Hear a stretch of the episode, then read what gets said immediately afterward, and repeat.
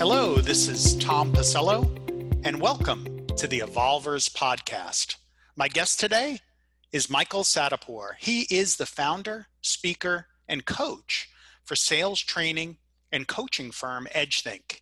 He is a published author, and his book, Compete Gain the Winning Edge in Sales with the Attitude of Elite Athletes, is available on Amazon.com. And we are here today to talk about how to create a winning mindset. Welcome, Michael. Pleasure to be here, Tom. Thanks for having me. Awesome. We are definitely in a time of change and uncertainty. I know that a lot of businesses are under pressure to reduce costs and do more with less just to make it through.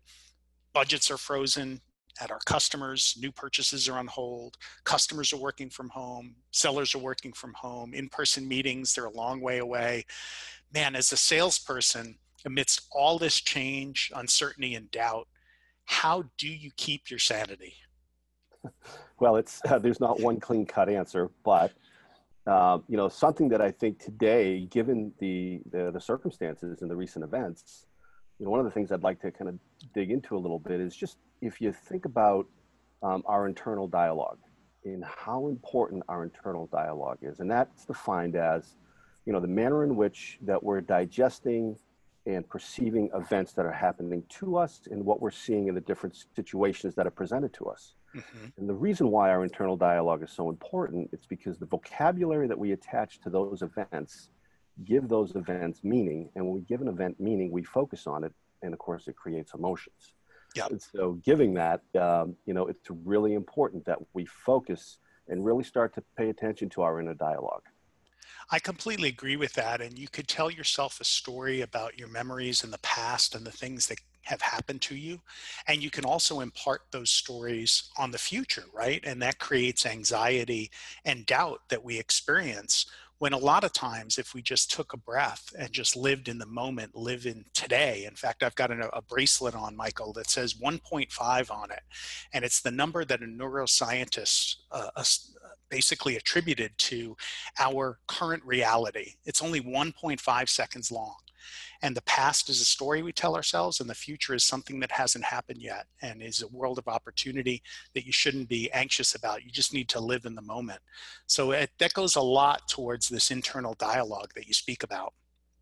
It does. And, uh, you know, it's a great um, kind of uh, framework because, you know, if we if we dipped over to the to the the elite athletes, in sports psychology, mm-hmm. that is what they're working on with the athletes, which is focus on the task at hand mm-hmm. and the execution of that task versus worrying about the outcomes. Because once you start thinking about outcomes and if I do this and this and this happens, now you're starting to increase the volume of thoughts and things outside of your control, which increases anxiety. And for an athlete or for a salesperson, tension has never been our friend and that's not what we want to do is we want to kind of think about and think about and focus on okay what is what, what am i trying to do? And why am i trying to do it? And then how am i going to do it? And michael also uh, things in the past things that have happened to us maybe recent past or far past also have that same um, attribution at times, right? Where you can get anxious about, well, I, I dropped those last two passes. What about the one that's coming my way right now, right? And, and that can cause that anxiety and tension, not just the future, but the past as well. Yes. Uh, here's another uh, kind of thing to add to this. You know, Dr. Bob Rotella, who's a leading sports psychologist at the University of Virginia, who's worked with a lot of, of the top athletes across different sports, he talks about confidence mm-hmm. and that not all thoughts are created equal. And so, to put this in perspective, research out of Stanford, you know, the volume of thoughts that we have on a daily basis can, you know, vary from 30,000 to 60,000. Oh my goodness. Yeah, and just think about that, that we have this wonderful machine that's pretty good at taking in the information, organizing it, digesting it, and making some pretty good decisions with it. Mm-hmm. But if we then kind of think about when we get a little stressed or we have those those thoughts from the past that were negative, that funnel that's digesting all that information gets smaller. And when it gets mm-hmm. smaller, we take these mental thinking traps or we attach way too much meaning to a negative, which is to your point, you know, missing the last two passes. So, you know, one of the things that we talk about, if you took it to from that to a, a, a sales situation, you know, the ability to have a call in the morning that does not go as planned. Mm-hmm.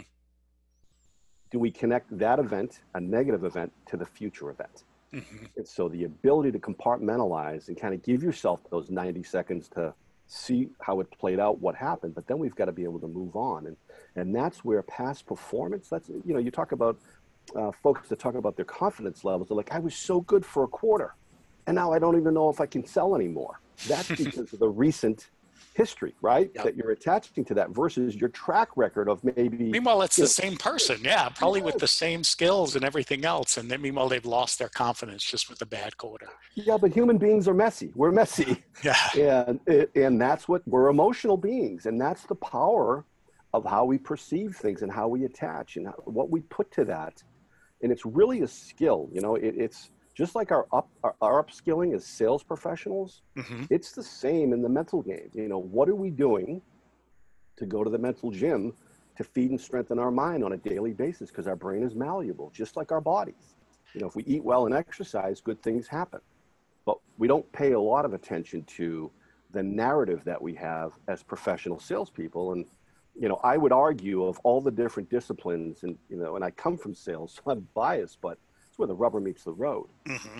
And you've got to be smart, you've got to be resilient, you've got to be a great learner, and you've got to be a phenomenal listener and have unbelievable empathy. Well, not a lot of that has to do with physical. It has an awful lot to do with our emotional and our cognitive skills. Mm-hmm. Your emotional intelligence definitely has to be through the roof as a good seller.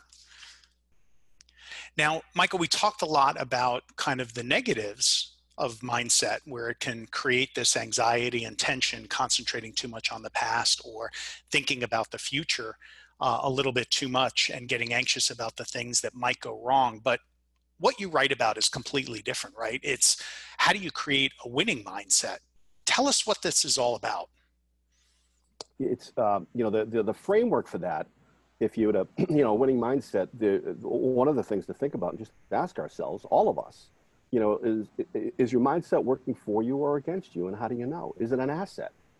And, you know, that framework, given the power of our internal dialogue, is really important. And so if we understand, it doesn't have to be 100% of the time, but if it's 60, 40, 70, 30, 55, 45 to the good, then that means that we're moving forward and we have an optimistic view defined as a faith in our ability to impact outcomes. Mm-hmm. And then that comes into kind of, you know, that first gate is attitude.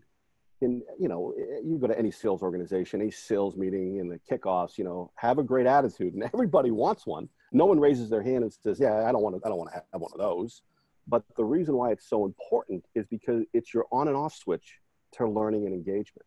Mm-hmm. And given the sellers and the pace of their learning, if our engagement and learning button is not on, you're, you're, you're working against yourself. And so the idea around understanding that it's the fuel that you're putting in your tank. And that comes from understanding the language, but also you know, looking at, you know, I'm pretty good at what I do. Well, how do I know that? Well, write those things down. Like we, it's almost like you're putting deposits in the bank, mm-hmm. your psychological capital of the goodness. And because when you look at that, black and white and your, your achievements or your W-2, however you measure that, that's like your your your your your your track record of when the doubt comes it's like i'm building and tapping into positives and a positive uh, emotions that that is propelling me to like move forward because i believe with effort i can get better. That's the attitude gate the second you know you you think about well how, how hard should i work and what is it going to take to get better? No one can answer that. That's up to us as an individual what is it that you're trying to get better at? And when you look at sales, and most of us are focused on the end result of that sale, the last stage, which is closing. But if we think about mid and top of the funnel, if those are really good, we usually have a much better uh, run rate and consistent output at the bottom of the funnel. And so that effort, what are those things that I need to work on that will add value to my customers and to me and you know that and that could be anything around content the cohorts that you're that you're calling on but that effort piece doesn't have a timeline it's a commitment to mastering your craft and then the third gate is ownership. And this is you know, I, any successful people I've been around. It's look, it either you're in or you're not. There's not I'm kind of in 80 20. You know, no way. Either you're in or you're out, and only you know that. And that means taking full responsibility for the outcomes that are generated. Yeah. And if something's not working, ask ourselves, why not? What can we do differently? And what is working? Man, pour some gas on that and keep doing it. Absolutely. So there's three components that I heard in that answer of the winning mindset. It's attitude, number one, effort, number two, and then ownership, number three. So let's explore that first element a little bit further. Attitude. Talk about that a little bit more. Why is it so important and why was it number one? Because the, the mind leads the body. Mm-hmm. And if the mind isn't right, then we're not we're not getting everything we can out of it. So I'll give you an example. There's a a young man that I'm coaching, 18 um, year old hockey player, elite status on the national level. And I asked him, I said, and he's struggling with his mindset not working for him. And I said, what would happen if it went the other way? He said, I'd be 125% better hockey player. And I'm thinking, he's already at the national level. Can you imagine mm-hmm. what that would un- unleash for this young person? And that's the difference of carrying around an extra weight on your shoulders when your attitude isn't right. It's like it's like you're taking the dirt road with the potholes versus hey, if I can get my attitude right and understand how that works, I'm going on the highway. What a difference of progress I can make by having that attitude working for me. And so that is why it is so important to understand this inner dialogue, the things that that that that work for us, that the small wins, really starting to pay attention to that as a as a as a professional sales person or sales leader because if attitude is good, it's contagious. Positive people produce and negative people consume. And if you've been on the other side of a negative attitude, mm-hmm. we don't lean in, we, we pull away. And in today's environment, there's so much collaboration and problem solving needed to meet the customer or the prospect needs that if your attitude isn't correct, you're absolutely undermining your ability to be the best best version of you. And I think, Michael, that this is going to be the armor that protects us from all this uncertainty and doubt through the crisis and the hangover, right? There's so much negativity out there in press, in business. Um, things have changed dramatically. And I think with the right attitude, you can certainly embrace the negative, right? And then everything that's negative kind of gets amplified. But if you're that positive energy source, I think there's a lot of people that are going to be seeking that out in these times of doubt and uncertainty. For sure. And, and, and I think that, you know, for us to, you know, to say to folks that are listening, you know, just have a good attitude, you know, that it, it's, it's, mm-hmm. it's, easier said than done right? When you when you're yeah, sitting sure. at home and struggling with a work from home environment or you know the the company cut back dramatically and two of your friends might have gotten let go or gosh that sale that you knew was a in the bank sale. You know you had that closed. They just needed to sign off on it. All of a sudden the budget's frozen. A little hard to break through some of those with with just you know attitude and saying oh today's a great day. Right. And so one of the techniques you know that that what we just went through is an example of something uh, we would call negative stacking. Mm-hmm. and i just went through this myself. And you know i do this for a living.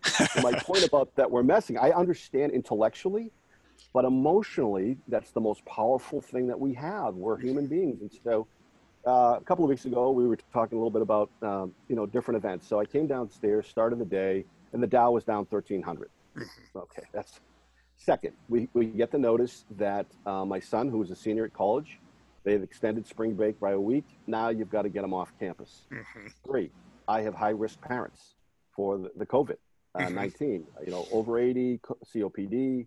My wife's uh, mom lives in upstate New York by herself, and my wife's a cancer survivor. Four, my business is upside down. And five, I have colleagues and friends that are going through unbelievable challenges and changes.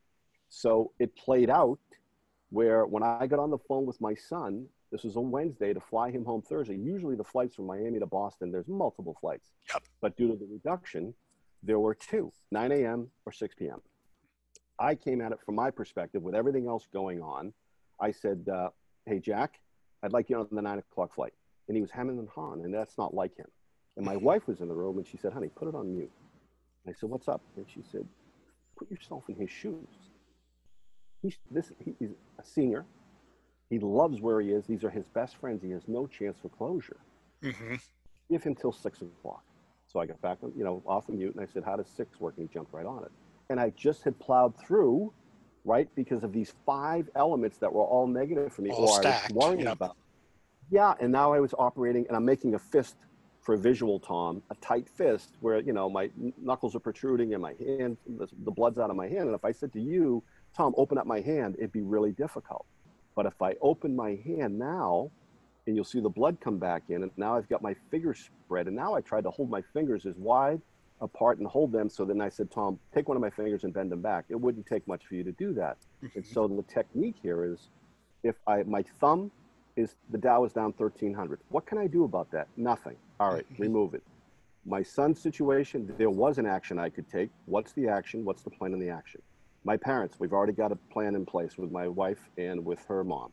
My business, I'm already doing different different things around completing and creating new content. And fifth, being a really, really good friend or colleague to the people I care about. And so by breaking those down, I've intercepted, interrupted the negative stacking. So there is a technique to it, but what we want to do is understand how to stop the spiral of negativity, but also then to start building up the foundation of positivity. And that's why that example around write down the things that you've done. What do you see are good? What are the small wins? Develop a gratitude journal. I use my gratitude journal first thing in the morning because it kind of mm-hmm. gets me going. Two or three things. I journal as well. I'm really grateful for. Yeah, yeah, because the brain, again, we're processing and it's malleable. It will start looking for positives if we find positives. Yep. If we find negatives and focus on them, we will find negatives. So the three things that I do is first thing I make my bed every morning. I've got mm-hmm. right away. I've got a big accomplishment for me. Uh, second, yeah. uh, journal so that I am uh, aware of the things I'm grateful for, and also um, the um, inspiration for the day of the things that I, I that if I accomplish them, that would be goodness and happiness. And then the third is I keep a quote from Buddha on my desk: "What you think, you become; what you feel, you attract; and what you imagine, you create." and that those three things are kind of the reminder to me to get everything off on a right foot right in the beginning and then a reminder that you know it is the the world that i create is one that it starts with my mind first and if my mind is in the right spot then the world around me be, is a better place amen absolutely and that's you have a structure to start and a reminder and i think for folks remember we're we're, we're, we're not connected anymore socially. Mm-hmm. And I was on a, a call last week with a bunch of um, doctors in different areas of expertise. And one of the things that they agreed on was this is not social distancing, this is physical distancing because mm-hmm. we're social beings.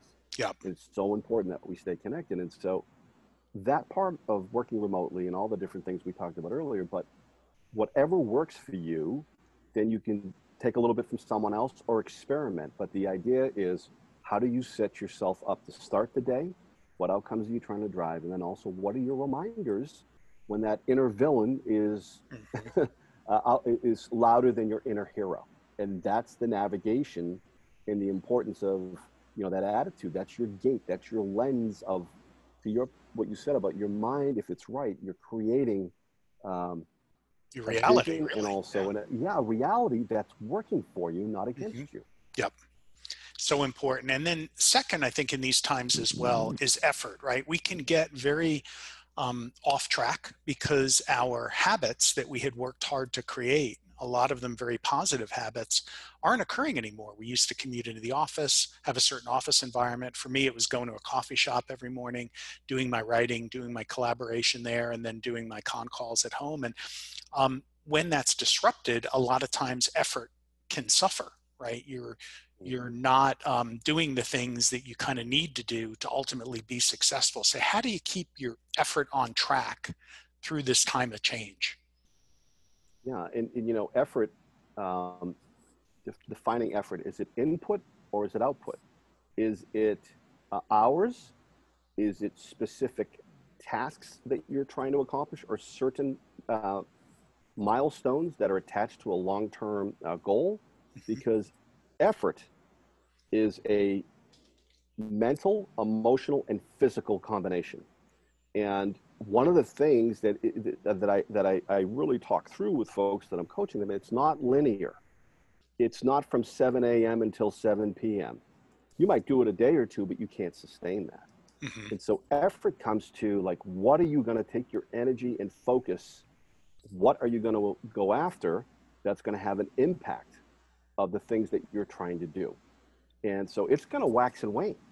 Again, when you're feeling down or you don't feel like you can get it done, that comes back to then recognizing that and moving on from that particular task to something else that's aligned with the things that you're trying to drive.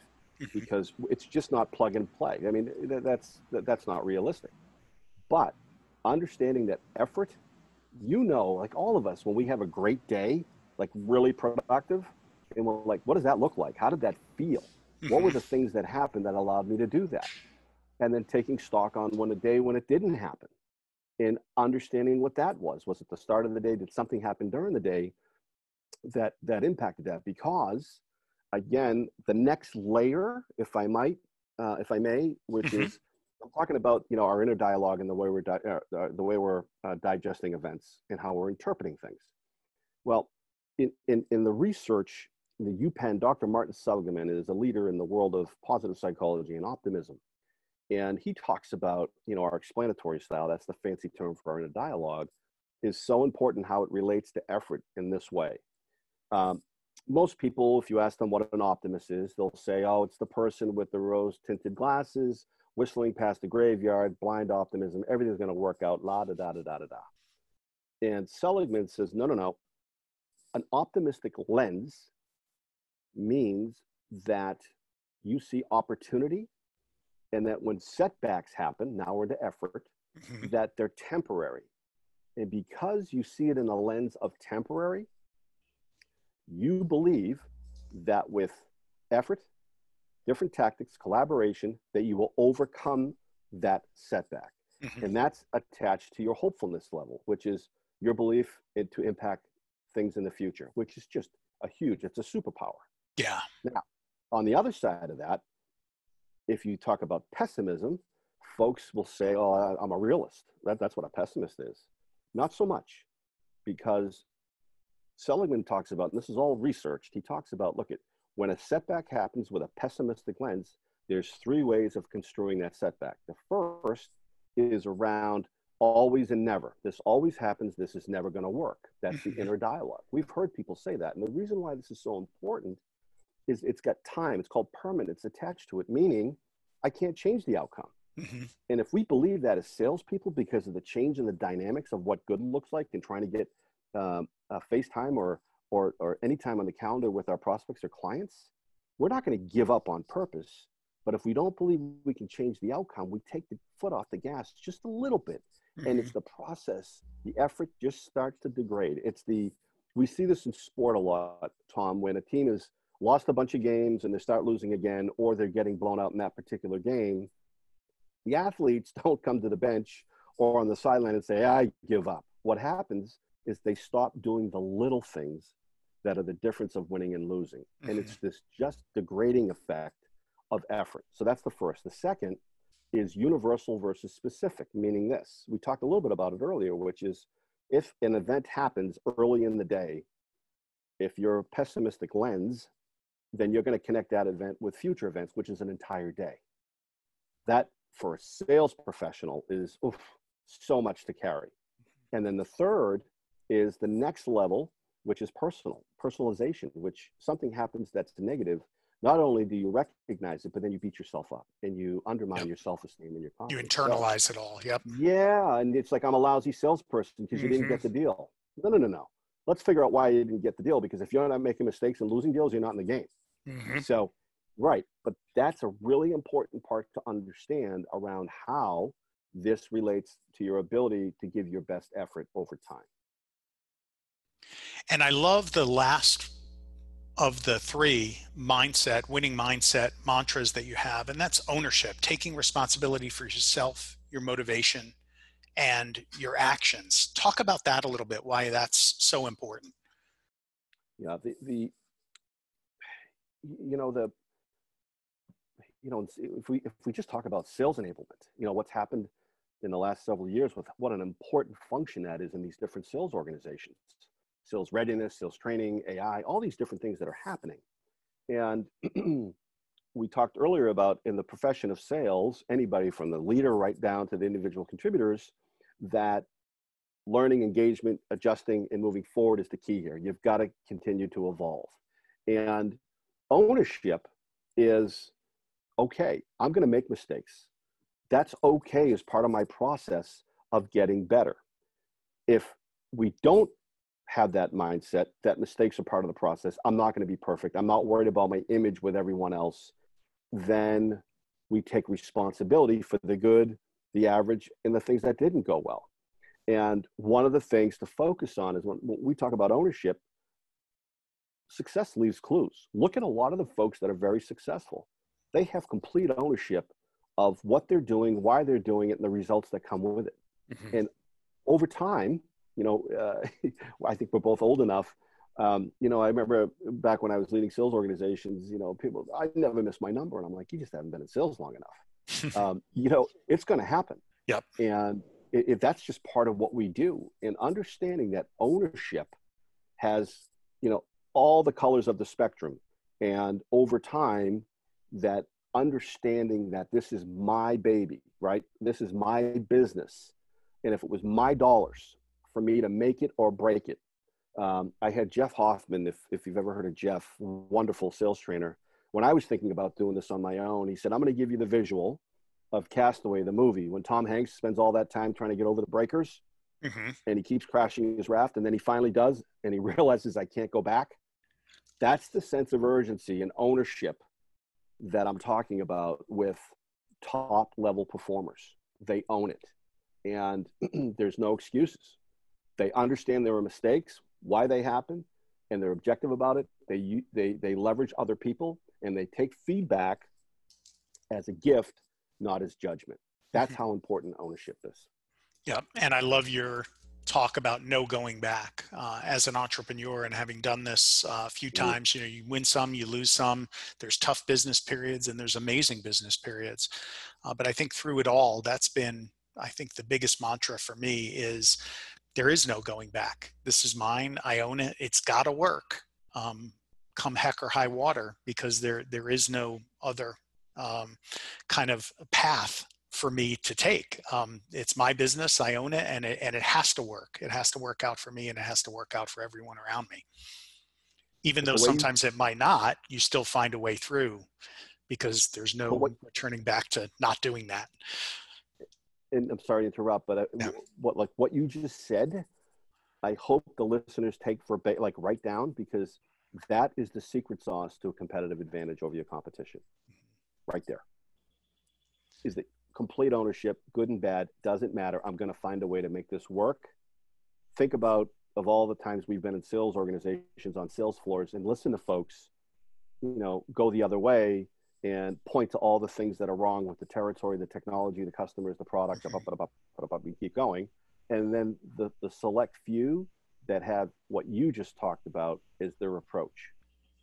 That's an incredible uh, superpower to have as a professional salesperson or athlete.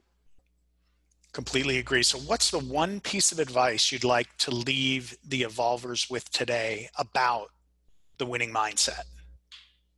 I would say that, um, and I'll, I'll, I'll give you uh, what the this young person that I'm coaching said to me. Um, and I said, you know, you, it, it, he's really starting to internalize it. It's stand guard at what you let in and what comes out of your mind. And I said, asked this young person, what's the visual? He goes, I got it. It's the medieval guy, that knight guy with the medal. You know that guy? I go, yes. He said, with the big hanking sword. And he goes, nothing negative is going to come in my mind. And if it does, that's the I'm gatekeeper. Turn it around. Yep. That's the gatekeeper. And, and it's, remember, the volume of thoughts, the power of recency of thoughts, and the fluidity of where we are. It's like stand guard at what comes in and what goes out. And once you start recognizing these different thinking patterns, you can add that to your portfolio as you continue to move forward. And I guarantee you, there's only going to be a small percentage of folks that are going to use this time to be the best version of themselves versus the general group. And that come out in 90 days, 100 days, whatever it is, take that, stand guard at what comes in and what goes out of your mind. Absolutely powerful. Michael Sadapour, how can folks reach you online? Um, on LinkedIn and uh, just under uh, EdgeThink and my name. And also my website is whatisyouredge.com. Absolutely love it. We'll include your LinkedIn address and also links to your website and book in the description. Michael Sadapour, The Winning Mindset. I learned a lot today. I hope evolvers, you take this advice to heart. Have a gatekeeper. Make sure you're expending the effort and the ownership you need to, and you too can win despite the crisis and hangover. Thank you, Michael. Pleasure, pleasure, pleasure to spend time with you, Tom. Thanks for hosting me.